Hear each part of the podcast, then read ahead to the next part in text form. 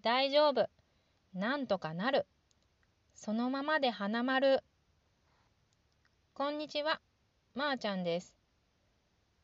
3月はお別れシーズンですね。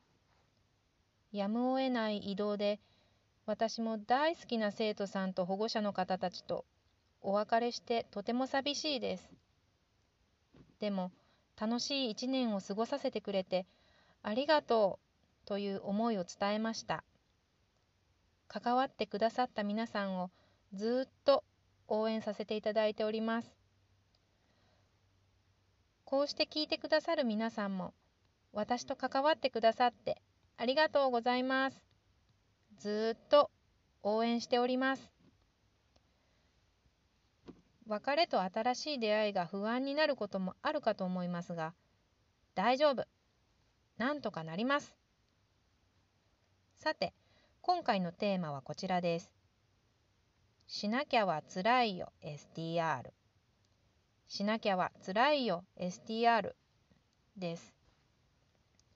STR を知るにつれ、ハマる罠として、こうしなきゃいけなかったのにできなかったと後悔したり自分を責めたりすることです。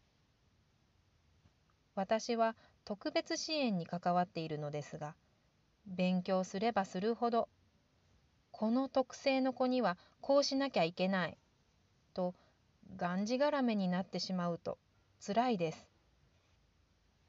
知識はあれども実践できるかはその日その日の自分の気分や体調にも左右されると思います。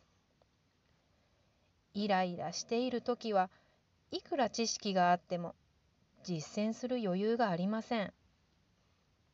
そしてそんな自分をダメだなぁなんて落ち込むこともありそうです。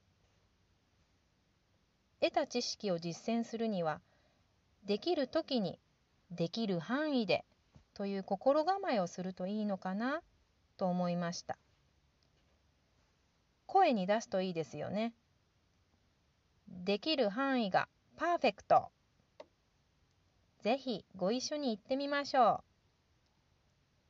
いきますせーのできる範囲がパーフェクトありがとうございました。